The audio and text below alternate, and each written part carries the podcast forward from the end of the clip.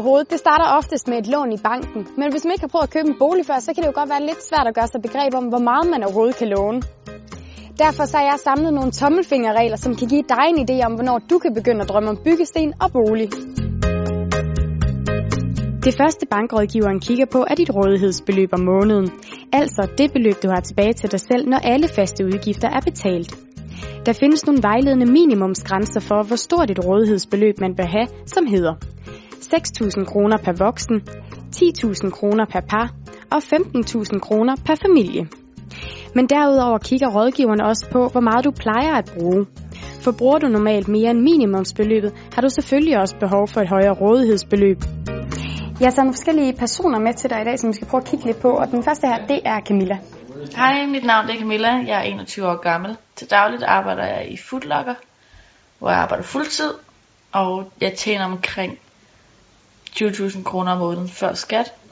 Kan sådan en som Camilla, kan hun låne sin bolig? Det vil hun godt kunne.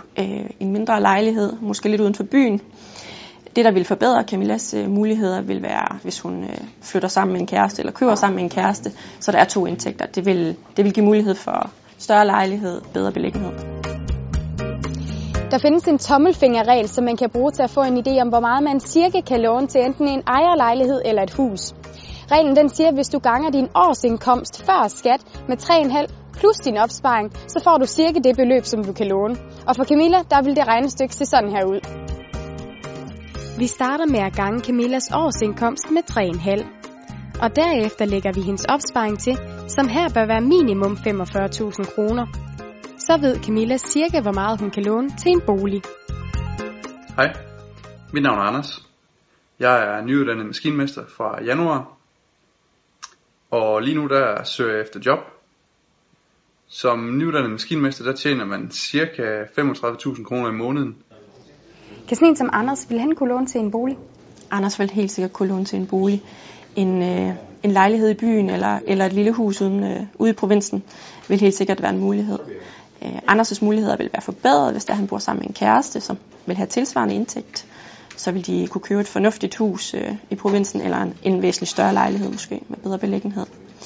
Anders' udfordring er jo, at han er på dagpenge lige nu, og det er klart, at hans situation vil være væsentligt forbedret, hvis det er, at han er i job.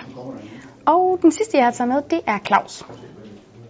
Hej, mit navn er Claus. Jeg læser erhvervsøkonomi og psykologi på CBS.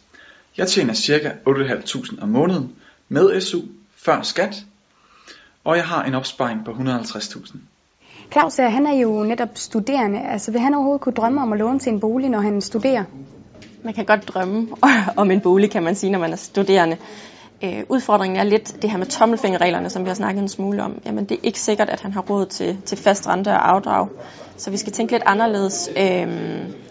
Det man kan overveje, jamen, det er der mulighed for at leje et værelse ud? Kan man købe lejligheden med sin kæreste? Har man forældre, der kan bakke op med en portion penge? Og har man eventuelt mulighed for noget ekstra job? Så det handler om, at vi skal tænke lidt kreativt, fordi som studerende har man typisk ikke særlig mange penge mellem hænderne.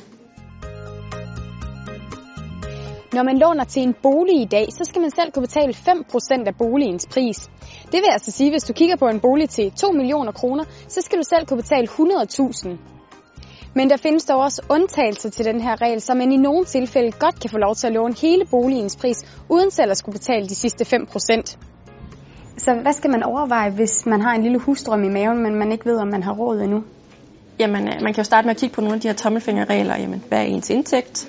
Og lige så vel, hvad er ens boligdrømme, ikke? Så man også sætter forventningerne måske det rigtige sted. Og så er det jo ellers bare at tage fat i os rådgiver, der sidder i banken. Vi vil rigtig gerne hjælpe. Og så husk, at det her det altså kun er tommelfingerregler. For et lån det kræver altid en individuel vurdering af den enkeltes økonomi. Så kontakt din bankrådgiver, hvis du vil vide lige netop, hvilken bolig du kan låne til.